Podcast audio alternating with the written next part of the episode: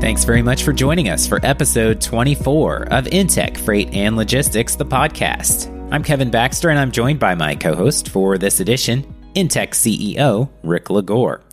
On this episode, it's the holiday season, which also means it's go time for retailers as they look to draw consumers looking for gifts. Let's get started. The holiday season is a key point on the retail calendar. After all, the term Black Friday comes from the idea that the heavy shopping activity puts retailers in the black. But consumer and retail behavior has evolved, so what's in store for this holiday season, and how does it affect freight? Joining us to discuss is Jon Gold, Vice President of Supply Chain and Customs Policy with the National Retail Federation. Jon, thanks very much for joining us. Kevin, thanks for having me. So tell us about the National Retail Federation and what you do with the organization. Sure. So the National Retail Federation, we're the world's largest retail trade association. We represent everybody from the small single store operators up to the large format big box stores, online chain restaurants, and everybody in between. We're a full service trade association. So we do everything from government affairs to networking to conferences. Obviously, we have our annual Big Show in New York in January, uh, which is our big premier event. But we do a lot of work with the retail industry throughout the year. And my role here is on the government affairs side of the house, where I handle all of our supply chain and trade and product safety related issues. So from a legislative and regulatory perspective, working on all the different issues before Congress and the administration tied to the supply chain. Great. You know, we're recording this in the first part of November, but we really are already in the midst of holiday shopping season, and the N R F recently put out some projections. So what is the uh, general outlook for retail this holiday season? Sure. I think the outlook is good. As you noted, we just put out our holiday projections, our sales forecast earlier this week, which anticipates that holiday spending is going to reach record levels during November and December and grow between three and four percent over twenty twenty-two. To between nine hundred fifty-seven billion dollars and nine hundred sixty-six billion dollars. We expect consumers to spend, on average, eight hundred seventy-five dollars on gifts, decorations, food, and other key seasonal items. This amount is forty-two dollars more than consumers planned to spend last year in twenty twenty-two, which was an all-time high. And it's in line with the average holiday budget that we've seen over the last five years. So, you know, despite some of the economic headwinds that we continue to see, I think we're looking at a, you know, a really good holiday season once again. As you mentioned, the amount that people are going to spend is going to be more this year, or projected to be more this year.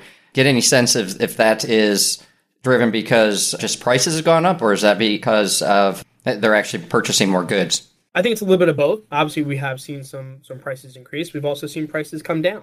I think it really just depends on the product, but I think consumers are certainly ready to spend on the holidays as they've had, and they're prioritizing that holiday spending. Yeah, we're not really at the, the peak of what we were seeing inflation-wise. I mean, really, actually, I think we're a little bit lower than we were at this point last holiday season. So so that's positive. But the growth projections, and it's noted in the release, which uh, people can find on your website, they're a little bit less dramatic. We had a couple of big jumps, especially after the pandemic started to dissipate. But how encouraging is it that, you know, we, we do still, you mentioned economic headwinds, but we're still seeing some some growth in that regard? Yeah, I mean, I think despite the, the slower growth rate compared over the, you know, the past couple of years during COVID, when we had, you know, trillions of dollars pumped into the economy through stimulus, this year's holiday spending is consistent with, you know, what we've seen over the past ten years. You know, we saw average holiday increases from twenty ten to twenty nineteen around three point six percent. So this year's numbers are kind of in line with that, kind of back to where we were pre-pandemic levels. But I think more importantly, the winter holidays are an important tradition for American families. And shoppers are, again, prioritizing the holiday purchases for the people most important to them. So that's why you're seeing those numbers up again, is, you know, shoppers are getting ready to, to spend on families and friends. So we already talked uh, a little bit about inflation. What what are some of the other obstacles that we are seeing that are keeping it from being maybe even more robust than than it's looking like? Yeah, I mean, I think, look, there's still a lot of uncertainty going on with the economy, whether it's inflation, which, as you noted, is coming down a little bit, but we still have higher gas prices.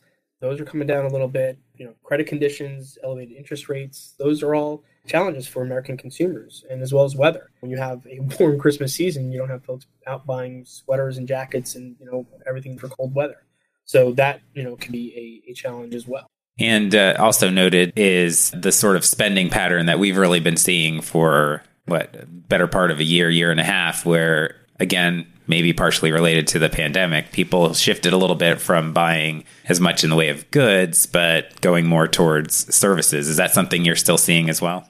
Yeah, I mean, look, we saw a significant shift to, to online shopping early on in the pandemic when, you know, as you all know, many brick and mortar stores were forced to shut down because they were deemed as non-essential. And, you know, many of those retailers had to find ways to stay in business. So they certainly ramped up their, their e-commerce and online online presence. While that surged early on in the pandemic, it certainly leveled off once the economy opened back up. But for this holiday season, we're certainly going to see online and other non-store sales continue to increase between seven and nine percent for a total of between two hundred seventy-three billion dollars and two hundred seventy-eight billion dollars. That figures up significantly from the two hundred fifty-five billion dollars we saw last year. And as we continue to check in with consumers and do our, our surveys, uh, shopping destination trends continue to be fifty-eight percent consumers plan to shop online, followed by department stores, discount stores, and grocery stores.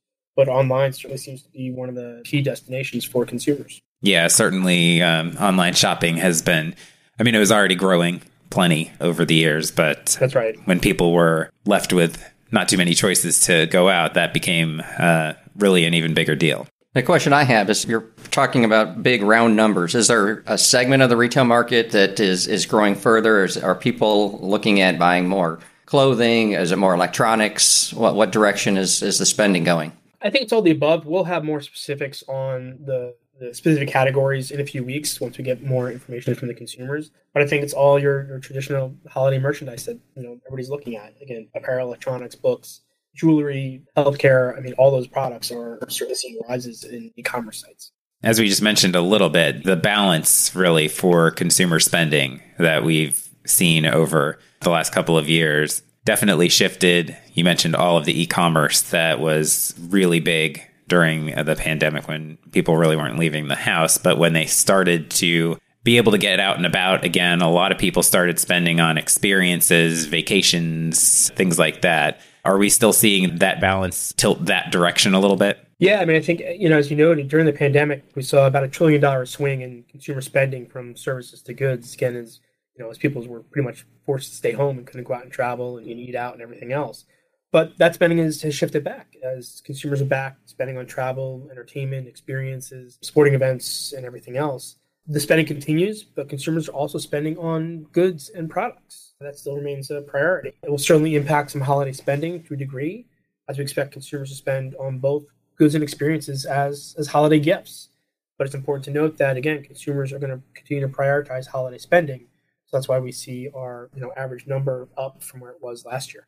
On the freight side of things, you know, the freight industry has been dealing with a, a general lack of volume of goods to ship for, for several months now. And uh, one of the reasons was right around that time, that dramatic shift happened when people started to go back to the services. Some retailers were left with excess inventory, something that they're starting to, I think, get a handle on a little bit more. But where does that stand now? And uh, are you still seeing some retailers maybe having a little bit of hesitancy so that they don't get potentially burned again with maybe having too much? Yeah, I think, you know, what we saw during the pandemic was certainly something I don't think anybody's ever seen, with the significant shift in consumer spending and retailers trying to make up for that and, and ordering, over ordering on products. But I think, you know, you need to realize you're only going to, you know, buy new T Vs every so often, new furniture and things like that. But I think many retailers now have their inventories back in line with where they were pre-pandemic levels. I think they've been able to level off and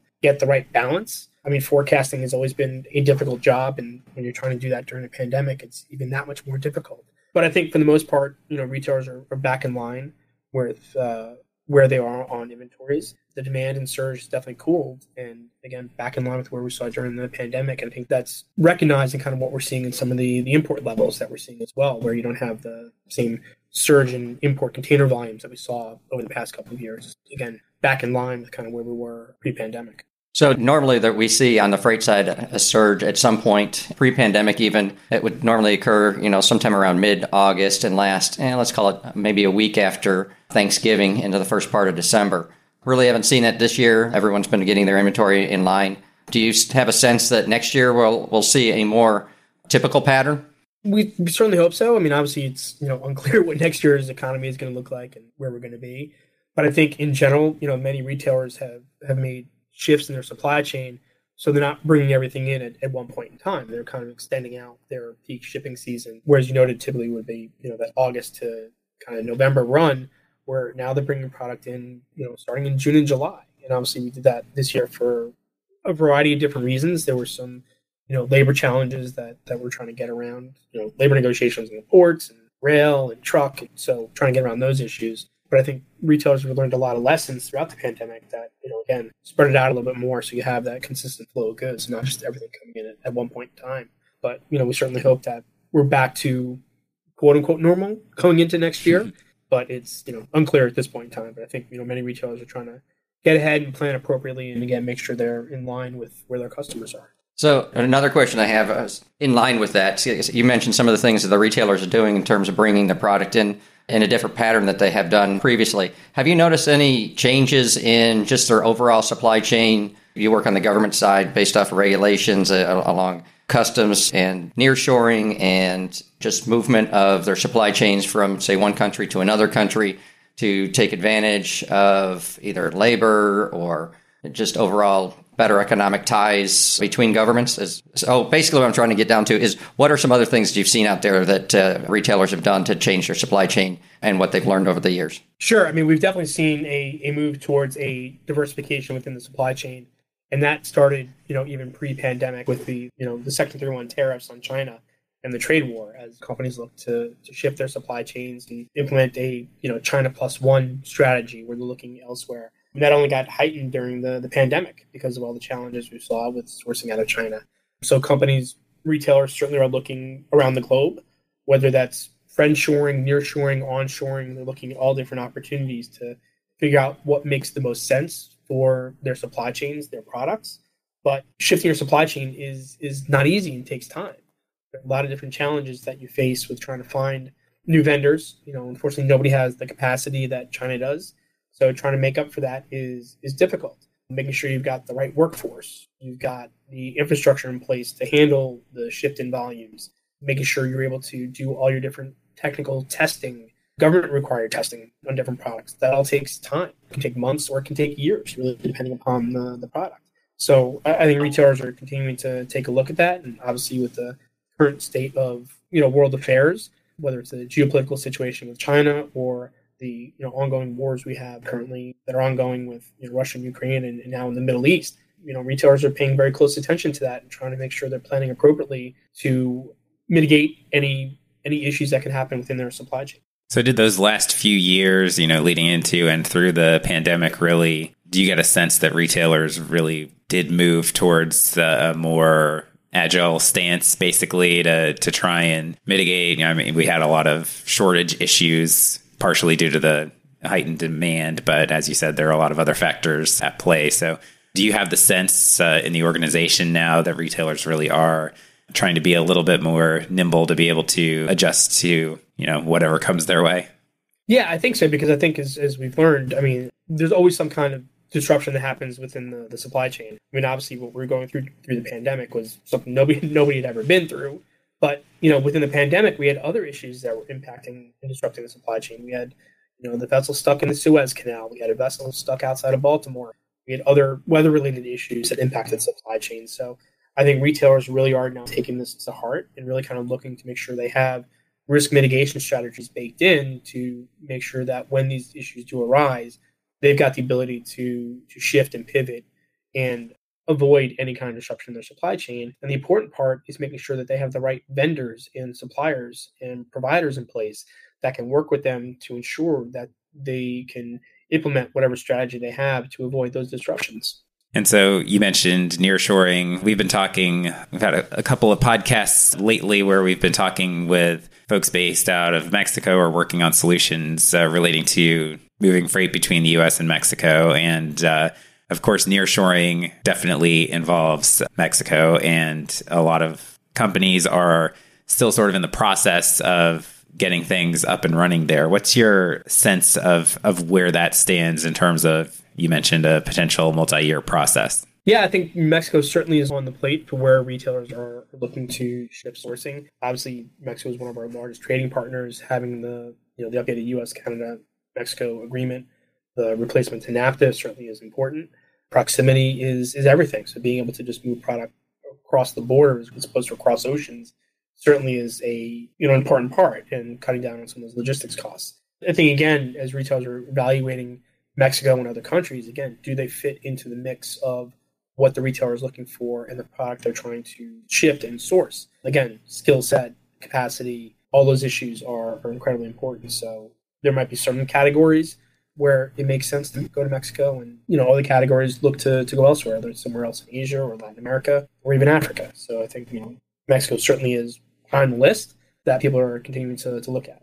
So you talked about, you know, when we were talking about freight behavior, sort of spreading out a little bit more in terms of not necessarily being a peak season, but just shipping throughout the year to be supplied for the holidays. And so something we also see, it seems like the Black Friday tradition of, you know, this is the day that all the sales are has, has shifted as well, where right. um, we're really already seeing, even before Halloween in October, I think, the start of holiday shopping season. How is that looking, and, and how do how do those two things sort of intertwine? Yeah, I mean, I think, look, consumers are, are looking for those sales earlier and earlier. So I think that's why retailers are responding with that. But we still see Black Friday, Small Business Saturday, and Cyber Monday as big shopping events that consumers still still enjoy. I mean, you know, we certainly see many retailers who are shifting their hours on Black Friday now to allow you know, employees to be home with, with families, you know, throughout that event. So it's shifting based upon what the, the consumers are looking for. You know, we look at the the entirety of the kind of winter holiday as a, a selling season, but as you know, you've got these specific events that you know, we that consumers still enjoy. They enjoy being out and going and doing shopping, whether it's in store or online. So retailers again are, are reacting to what their their customers are looking for. So that's why you're seeing some of the earlier sales and spread out sales throughout the season. Yeah, the I mean, the Black Friday thing is sort of the experiential shift that, again, people were kind of shut out of it for a year or two there, but it is back to something that people can go out and do. Absolutely, and I think consumers love that experience. So you're going to continue to see Black Friday as a, as you know a holiday event for some families. So any particular tips the N R F has for, for people going about their shopping this year, whether it be online, uh, in-person, combination? Yeah, I mean, I think the, the best tip is probably for shoppers to, to start shopping early. I think, you know, retailers will have plenty of product available, but obviously the deals will be coming, you know, throughout the holiday season. We know that consumers already started browsing and shopping for, for those deals. Similar to what we've seen in previous years, about forty-three percent of holiday shoppers say they generally start their holiday shopping before November, you know, as we've talked about a little bit here. And the top reasons why we're seeing that is to get ahead, spread out their budget, avoid the stress of last minute shopping, and, and avoid the crowds. So again, that's why retailers are offering those deals earlier in the season to meet what the consumer is looking for. But again, you know, we always like to say shop early, shop often. So I think we'll have consumers will certainly be looking to do that. Yeah, I mean, I think best laid plans, right? Where you think you're going to get it all done, but there's always going to be a few things right, right at the end there. Exactly. There's always those last few few items you need when you realize, oh, I forgot this person, or you know, you see that commercial, and it's like, oh, you know, my child wants that now. So it's yeah, always the, the last minute things you've got to get.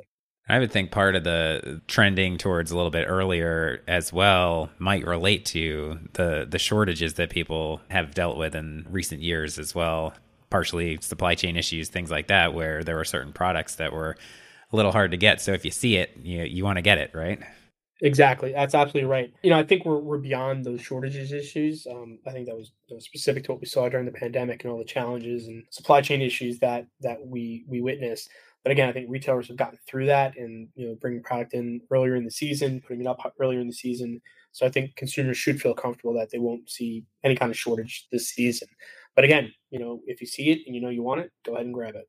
So the N R F does these projections. And then, of course, it's not that long after where you typically have uh, have the, the hard numbers to release as well, right? Yeah, we'll have those. Um, obviously, we'll have after the kind of Black Friday, Cyber Monday, we'll put out some numbers. And then after the end of the holiday season, we'll put out some numbers towards the end of the year, or I think early January, we'll put out the, the results from the holiday season. So where can people go to find out more about the organization and to get a sense of the projections right now and, and follow those numbers as uh, as the season goes along? The best place to go is our, our website, w w w dot n r f dot com. You'll see lots of the holiday information right there on the, the front page, but we also have it all under our media releases as well as under our holiday data and trends. And we do, as you guys know, all the different holidays that we look at, whether it's, you know, back to school, Super Bowl, fourth of July, Halloween. We do all, we look at all the different consumer holidays, and, and, you know, spending's been up in all those holidays, which has been really good for the industry. Great. Anything else you wanted to add? No, again, I think we're looking for a holiday, you know, a great, another holiday season, and, you know, looking forward to maybe catching up with you guys again as a recap to see how things went. Sounds good. Jon, thanks very much for taking the time. Yeah, thank you, Jon. Great. Thank you, guys. Appreciate it. Thanks for joining us for InTek Freight and Logistics, the podcast. And thanks very much to Jon Gold for taking the time to speak with us. Check out the links in the description to learn more about everything we discussed. Subscribe or follow now to ensure you get our latest episodes as soon as they're available, and you can help us out by rating and reviewing us wherever you listen. If you have questions, email us at podcast at intech logistics dot com and visit intech freight dash logistics dot com for more about what we do. For Rick LaGore, I'm Kevin Baxter. We'll talk to you next time.